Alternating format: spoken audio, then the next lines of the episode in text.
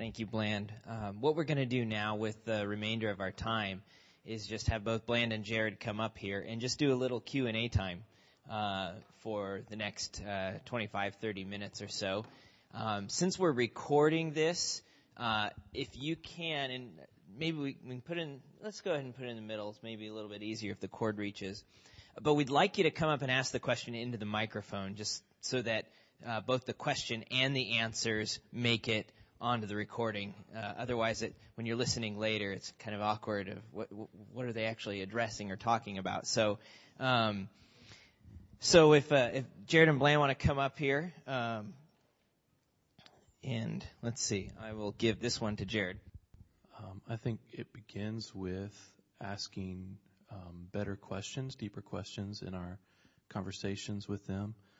Um, the, what, what I have found helpful uh, coming out of you know sort of the gospel centered understanding is getting beneath the behavioral sins to you know um, you know what a therapist would sort of say like the reasons, but what is really the heart you know heart worship, the idols, I guess, idolatry that's there. Um, when Paul was in Athens, it said you know he was provoked because he saw that the city was full of idols. And there's something about um, like exegeting, you know, the place that you live to find out, you know, to be on mission in a place, you need to ask questions like, what does this place worship, or what are the idols of this place? So I think that connects to with friends or family members, and it's so easy to just the knee-jerk reaction is frustration. You know, you have a friend or uh, you know family member or what have you that's engaged in this pattern of sin, and on the surface you're just frustrated with that. It's just irritating. You just want them to stop because it's not your sin, right? You have other sins, right? And so, you know, especially when it's sins that you just think, you know, you don't struggle with that, so it becomes very frustrating to say, you know, like, why can't you just quit that? And you're always staying on the surface of, of you need to stop doing that, you need to do other things, you need better behavior, or whatever it is, rather than going a little bit deeper to find out, either to ask yourself, first of all, to help you relate to them better, to contemplate, um, you know, first of all, where you would be without grace, but also to say, well, what is it, like, where is that coming from? Like, why are they, engaged in drugs or why are they sleeping with their boyfriend or their girlfriend? And you know why is that happening? What is that meant to fulfill or what is what are they trying to satisfy with that? It's not just a sexual urge. It's just not a need to feel good. There's something broken there. So to kind of decipher what those different brokennesses are. And so when you're talking with people to ask them you know deeper questions to go for hard questions you know what is it you want out of life? What is it that this is you know, fulfilling for you? Or why do you think you can't get out of this? Or why does it feel so hard to stop doing this? What do you think it is in you that, you know, so I mean, that will vary depending on the, you know, your relationship. You know, if you have a closer relationship, you could ask probably more probing questions than you could. But even just sharing the gospel with someone that you just met, I think you can go there with, you know, certain things. Um, you know, I met a, um, I shared the gospel with a, a Muslim cab driver when I was in Minneapolis and right off the bat, he just started talking about how terrible his life was. It was almost like, I've never had an evangelist experience like that. You know, we're all waiting for that one person to come up and be like, my life is so empty and you seem so happy. What, you know, what, what do you have that, you know, it's like, that's what we all want to happen. And he didn't quite do that, but it was like that. It was like his wife's divorcing him and the winter in Minneapolis is terrible and he just wants to move back, you know, to, uh, to Turkey and all this stuff. And I was like, well, what do you believe? Like, so every day you're just going through life and, you know, what do you do with that? What do you believe about that? And of course he you know, brought up Islam and that kind of thing. And so I just sort of asked, well, what would, you know, an imam say about that? What would your religious leaders say about your life? What would they tell you to do? And so we're just going a little bit deeper and deeper and deeper, um, to where then it just sort of set up for, you know, for me to be able to share with him what Christ would say about that, that he would answer these longings for our heart. But you have to ask deeper questions to get there. I think, uh,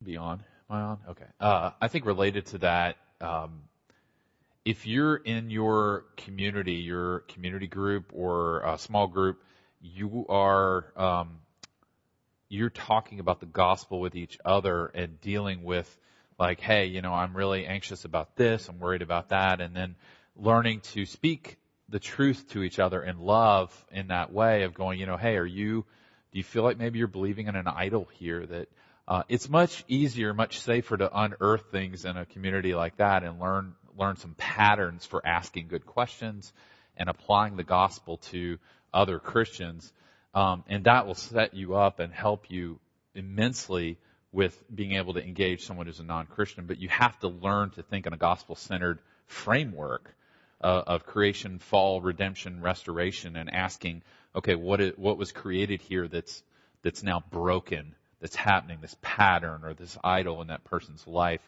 and then how did Jesus come to uh, to redeem and to restore that, whether that be forgiveness and a break in that pattern because there's a greater pattern, or because um, maybe in a relationship somebody's made an idol out of their girlfriend or boyfriend or spouse, and so they need to just learn to see what Jesus' plan of, of restoration of marriage looks like.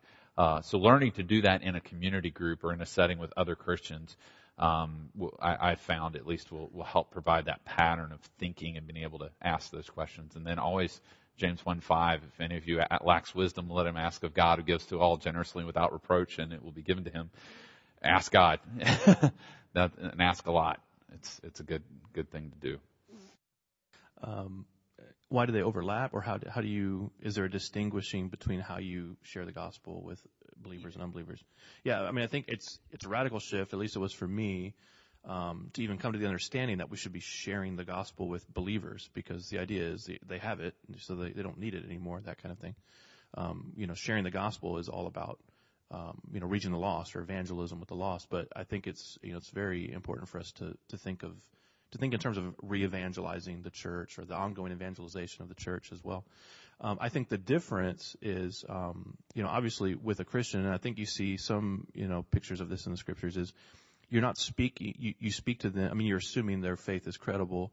Um, you're speaking to them not as if it's something they don't have, but as something they do. So you're reminding them, like Paul says, I, re- I would remind you of the gospel you received. So it's not as if you're you're trying to break you know ground for first repentance there. You're or the you know you're hoping the spirit will do that. Uh, or like Paul confronting Peter you know or he he said they're st- they were not walking in step with the truth of the gospel. So you're just trying to you're kind of reorient you know reorienting the Christian for the non-Christian but it's still you're so you're reminding them of the gospel but with the non-Christian you're letting them know about the gospel or announcing the gospel. But sometimes it comes out in the same language. I mean you're just you know saying what Christ has done and how he's fulfilled what they need and that sort of thing no, I, I think that's definitely um, with the non-Christian. Uh, oftentimes, uh, it, well, with a Christian, hopefully you're in relationship, and, and and there's a bigger context, and there's often credibility built there. Um, there are people that can speak into my life, uh, in particular my wife, uh, who can call me on stuff. Uh, that's not always been the case, uh, but she can call me on stuff, and I and I hear it because I know she loves me and she's pushing me towards Christ. Um, I think with, with a non-Christian, you're definitely you're, you're almost trying to show them how Christ intersects with their their need versus reminding them, or, or as Jared said. And so, um, you know, sometimes it's it's giving them a glimpse of of the gospel. Um, and, and, and of course, with every situation, uh, I think the average is t- like 21 times a person has to hear the gospel before they'll become a Christian. That's a very generic survey, but I think it's at least helpful to know that people have to hear it over and over and over and over again. And so, um, realizing that one one shot deal is not not going to probably do it with your neighbor. But that's why your love provides the context for that. If they know that you love them, they may not agree with you. They may not like Jesus or the gospel, but they'll listen to you over time because of that. And so, um, that's why we have to stop thinking about, oh, when can we get together with our Christian friends and hang out? That's good. That's important. But we'll have eternity. So we'll get to hang out. Um, but when can you intersect your life with those that don't know Jesus very intentionally? Um, I think there's a reason the early church grew without buildings. Because everything was in the home. And think about how much more natural it is for you to sit down and have a conversation with someone, relaxed atmosphere, and, and just talk about life than it is to come into a, a, a building, you know, separate building like this and, and do that. So just to, to encourage you, I think context provides a lot of opportunity for speaking the truth about the gospel. Um, but sometimes, even as Jared said, I, I had on a plane ride last two weeks ago from uh, Fort Myers and, and talked to a young Lesley college student about the gospel. Um, he was not a Christian, not in, not uh, like interested in making a jump, but had some curiosity about ideas, and we just I talked about it more from a uh, a professor point of view or philosophical point of view versus going, you need, you need, you know. And so, because he didn't have a glaring need at that, at that moment that he felt. So. Is, um, you know, the Spirit helps with that if we're open. If we're not coming in with, this is how I need to do it, the Spirit can help you. And there's times where, you know, maybe you can get the message of the gospel out. I mean, that's what evangelism is, but uh, there's a lot of listening as well, especially with non-Christians, that you're willing to, and maybe that changes their perspective of what a Christian is or does, or even what a pastor is or does, that you would just listen, you know, to what is going on in their life. And the Spirit can comfort you with that because, you know, uh, in most of my experiences like that, um, I can be very impatient. Like, okay, I, I want to talk. I want to do my thing. I want to, you know, I need I need to tell you about Jesus, you know, that sort of thing. But sometimes the Spirit is saying, no, what they need to experience right now is someone who actually listened to them. Maybe the reason they're just vomiting all this stuff out is because nobody listens to them, and and this is a ministry that you're actually working right now. And I don't think, like, in my own flesh, my own impulse would not be to do that. It would be to kind of dominate, the, you know, the conversation. So. Um, probably just with less kids, our church has a is is just the younger generation of people pursuing their their dreams and you know finishing an education or or working at a firm in the city, and so um, it's just probably a little younger but very similar mindset. Uh, one of the things, the most simple ways to do this is there are certain rhythms to life that everyone has. We all eat. There's nobody in here who's like, oh, I just don't eat. You know, uh, we all eat. So finding time to eat with other believers. I, I think again, you see this even in, this is while it was cultural. Um, I think we need to bring it back in American culture. You go to other countries. Uh, when I was in Amsterdam, for example, eating was a, an epic event. Um, and as a matter of fact, it was considered rude for the way, uh, server to bring the check to you until you actually asked for it, because the whole idea was you wanted to continue talking and visiting until you were done um, and that might be two hours. So, um, in I think we need to bring back some some healthy idea of of fellowship around the table together. And so it might be your family says, all right, well, one night a week we're going to invite our, our small group over to grab dinner. It might just be soup. It doesn't have to be some big rolled out deal. But I always say this: if if start to function like you would if your brother or sister and his family or her family lived next door to you. You might call them at four o'clock in the afternoon and go, Hey, I got a big pot of chili on for dinner. Do you guys want to come over? It's not always this, Hey, you know, three months from next Thursday at 7 p.m., you can come over to our house for, for dinner and we'll have, you know, the whole house decked out and, you know, I, again, that's not real life. You're putting on this front. I think there's something nice about being able to come into a house that feels lived in. Maybe you're that neat, neat person. That's okay. I'm not knocking that, but I think sometimes feel like people feel like, well, if I'm going to have somebody over, then everything has to be perfect in the house to do that. And that's like, that's not sharing life. That's sharing an artificial version of life for you. So, you know, eating together, I think is huge. And when you can invite non-Christians into that time, uh, together to, to fellowship, we had a little block party on the Memorial Day, uh, this last year. It had our community group that we hosted our house, but then invited all the neighbor, all my neighbors over. Um, and and they all came. It was great. Um, and there wasn't anything crazy. I even did I did a blessing for the meal, but did did a little apologetic at the beginning and said, if you don't feel like praying, please don't feel you know compelled. Just bow your head and think about those who've given their lives for you know our country and you know and and that's what I did. I said, and I had a couple of people that are not Christians go, oh, well, that was really thoughtful. I thought that was that was great. You know, so um, you know, but that meal was really about relationships. It wasn't about burgers.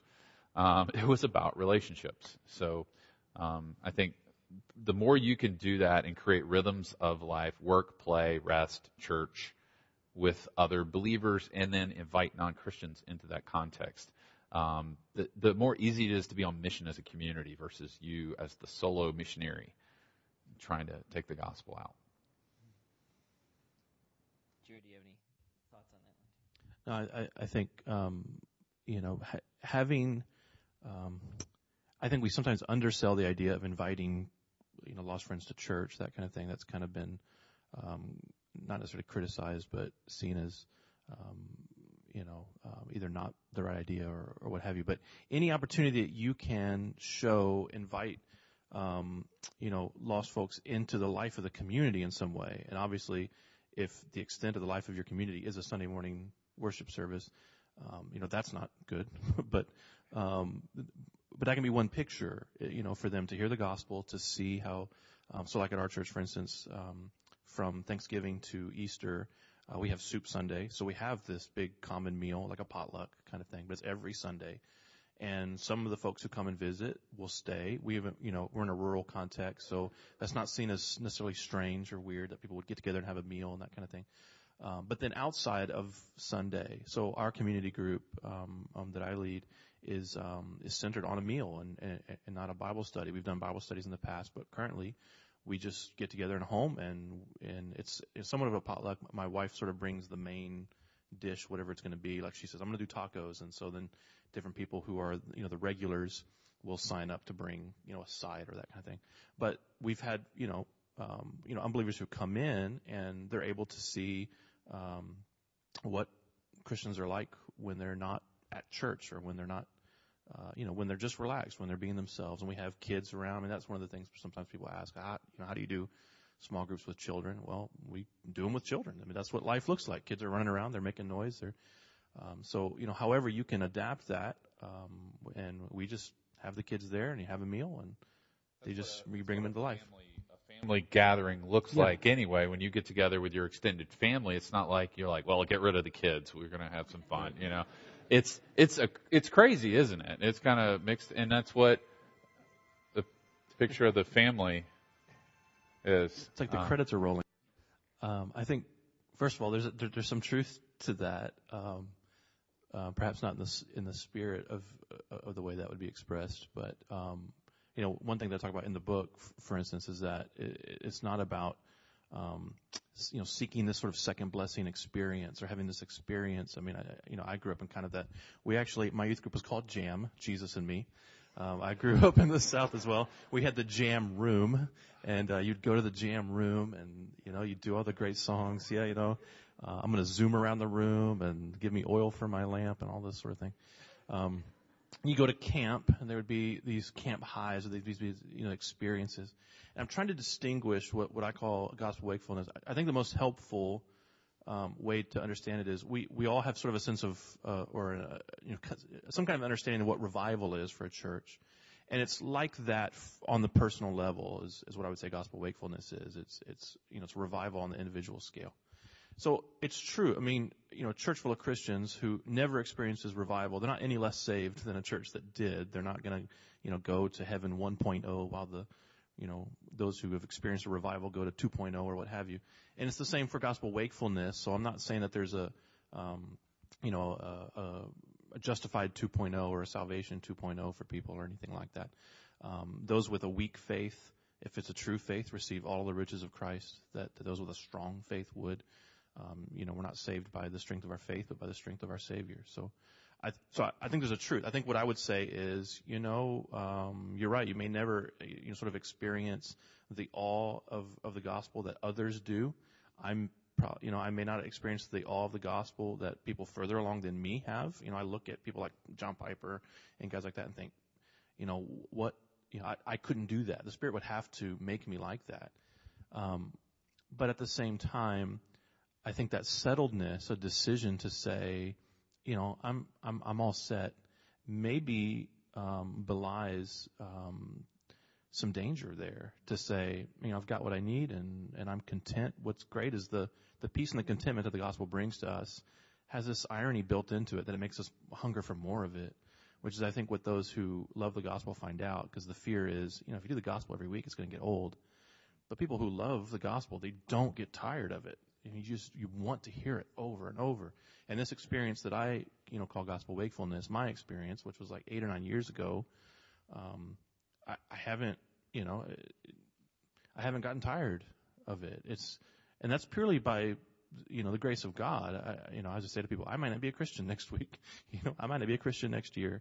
Um, you know, if I was left to my own devices, if I were doing this under my own strength, um, I could be you know, I, don't know. It's it's only by God's grace that I'll still be in the faith in the future. Um, but as I press in, there's like I, I want more. I know I have all that I need for all eternity, but I want more, and I want more. And so I think those who hunger for God, um, and those who would say, you know, I'm full, I don't need any more. I, I would really press on that. I think to ask them. Maybe you haven't really tasted and seen. You just yeah. It seems they have a, a very narrow sense of of what Christ came to purchase, um, and and so I, I think talking to them, I would just kind of go, well, there are huge implications of the gospel. That's one thing, but then like on a personal level, I would appeal to them and go, if if you're not experiencing those implications of the gospel throughout your life and the different parts of your life, then um, that's not something you should be content with. If I mean, it's it's like you know, I'm happy to beat my head against this wall over here on a regular basis, but I get to go to heaven when I die. It's like, well, what if you don't have to beat your head on the wall? What if there is something more here and now that you can taste?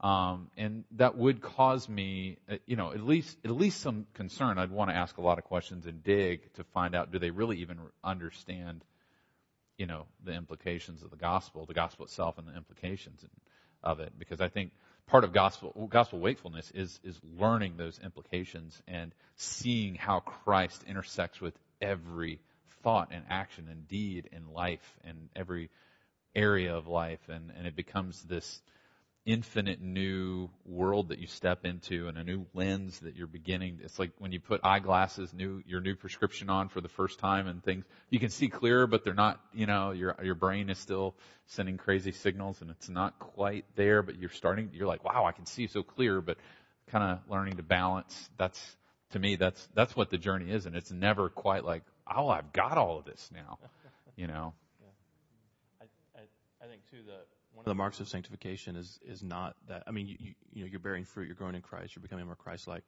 But one of the things I think you begin to see more of your sin. So, like those who would say, "Yeah, I'm pretty close to, you know, I've almost wiped it all out." I would think you're probably further behind than you think you are, actually, than people who are like, "Oh, every, you know, the further I go, the more of my own junk that I see that I need to."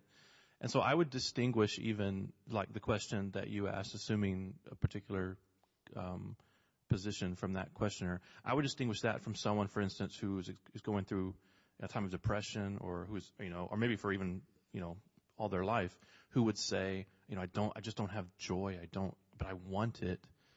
Like that person, I, I, I wouldn't say, well, you know, you must not be a good Christian because you're not experiencing these things or what have you. I think that's a different category, which is why there, you know, I did a chapter on depression in, in the book to sort of address that. Um, and in some sense, I wonder if revival for some looks like a longing for revival.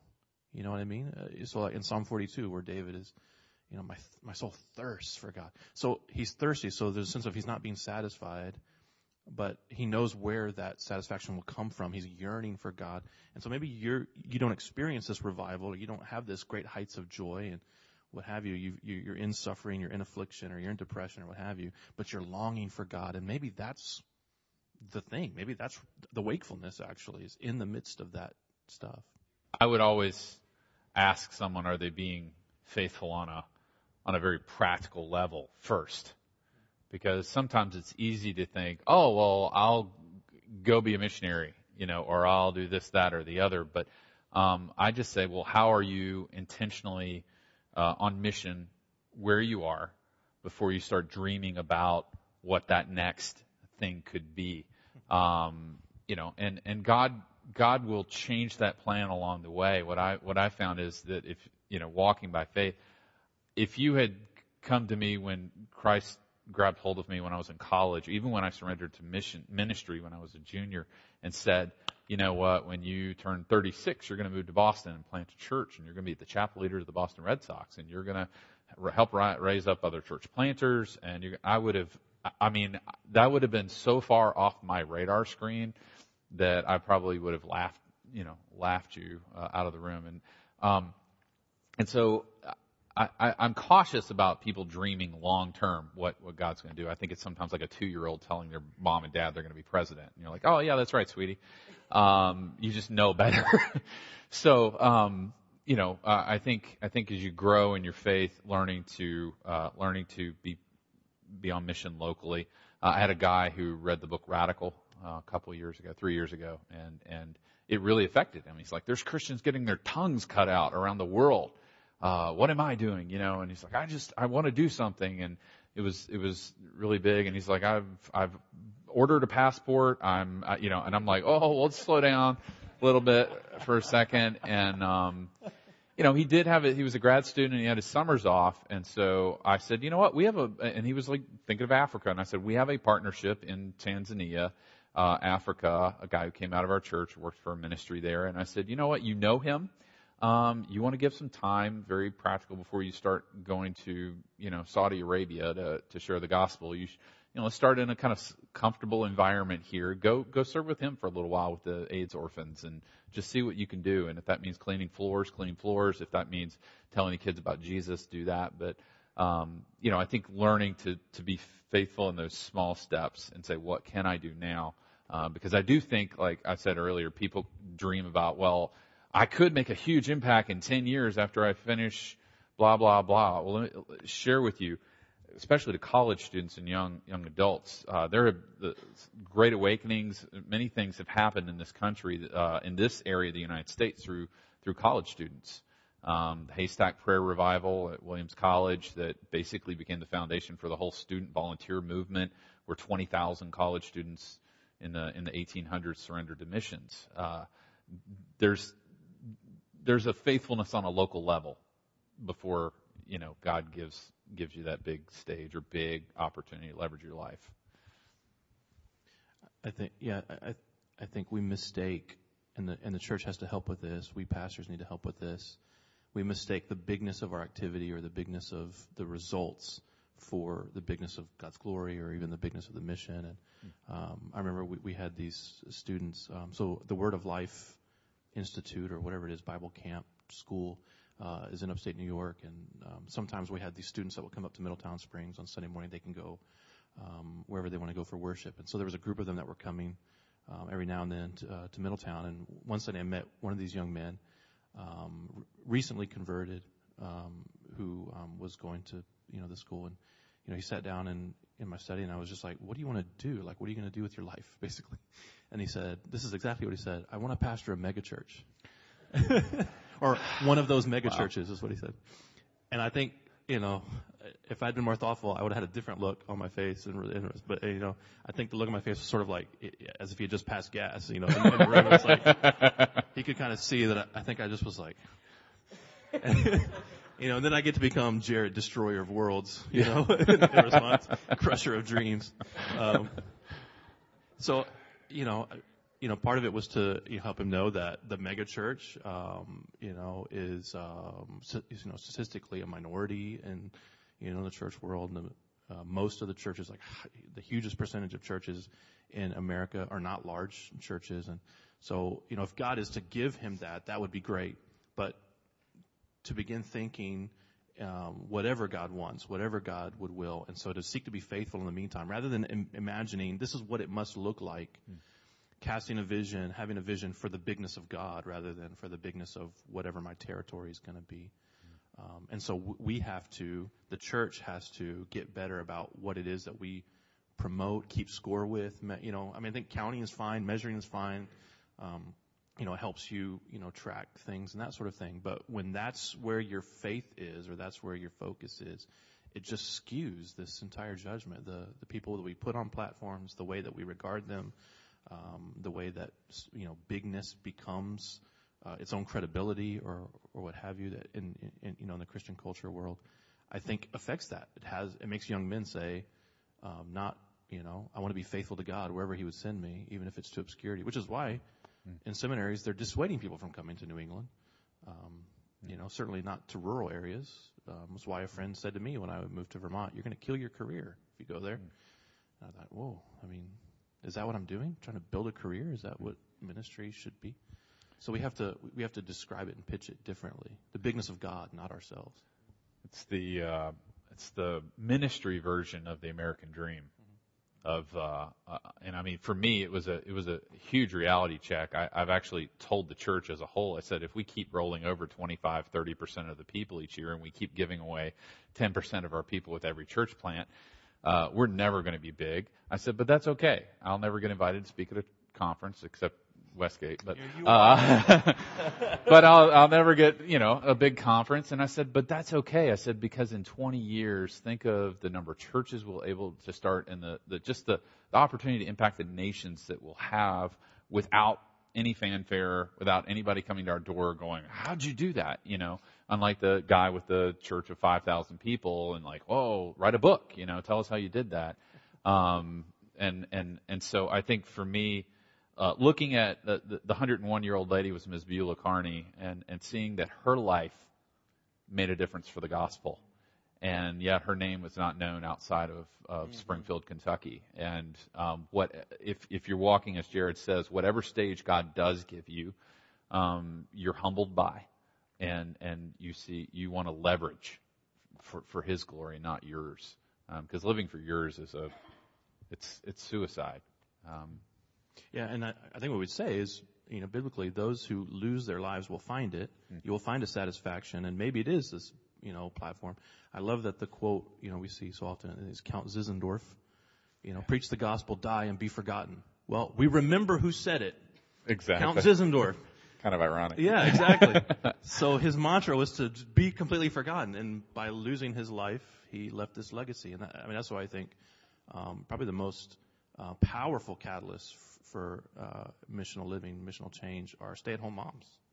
Um, you know, moms and dads who are raising kids to, you know, to love Jesus and love people, and that has an, a profound, and you know, uh, much more profound influence than some pastor with a platform or a missionary with a platform kind of thing. Uh, yeah.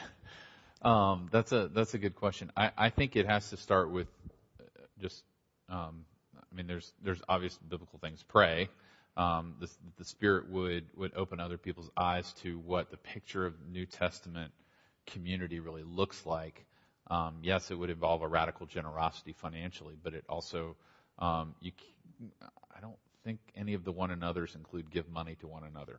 Uh, there's 59 of them in the New Testament. I don't think one of them is give money to one another. But um, that, so I, I think having a vision of community like that, and if it's one person, um, that one person living that out, and then even talking to other people about that um, can be powerful. It's kind of like one person. If if your church is spiritually dead, one person that just loves Jesus every sun, you know, every gathering, and just loves others can be powerful in time, and Jesus can use that. And so, don't be discouraged uh, about slow changes because um, looking at your own heart and realizing, well, I'm pretty hard-headed and I didn't figure this out.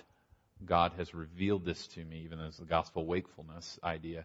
Um, this is something the Spirit has done in me. I shouldn't resent others because they're not where I am yet.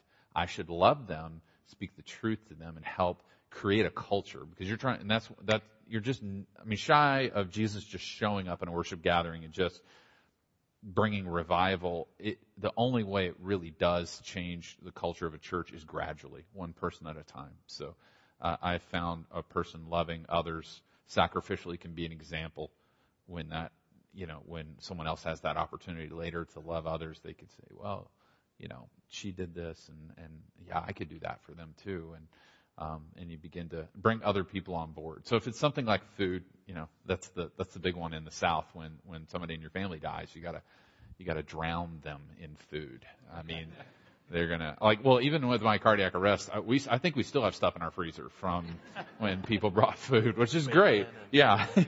yeah.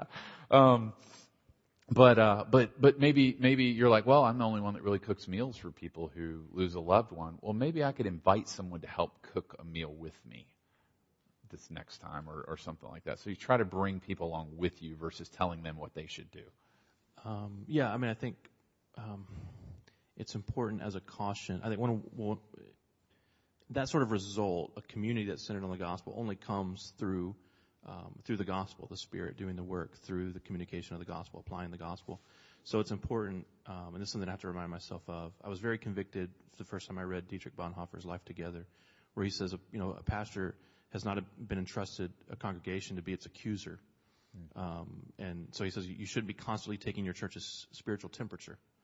And as a pastor, it's really difficult for me to hear because I'm always looking you know, at the big picture is that like, where's my church? How's it doing? Where's it going? What if the inner, and like, I want them, you know, maybe we never see revival, but I would settle for just more gospel centrality. I would settle for more people who get it, more people who, you know, who are engaged with the holy trinity of gospel centrality, Piper, Carson, and Keller, you know, just like be like, they would just pay homage, you know, it's like, I just, come on, just, you know, that kind of thing. And what happens is I slip into law mode because I'm seeing all the things that are wrong, which then drives me into wanting to sort of nag or whatever it is, even gently, to do things, say things that aren't putting the gospel out there, holding up Christ. Mm. It even comes out in preaching. It's like I want people to be, you know, to be gospel centered or be in awe of Christ. And I find myself saying, be in awe of Christ, be in awe, you know, in, in so many ways.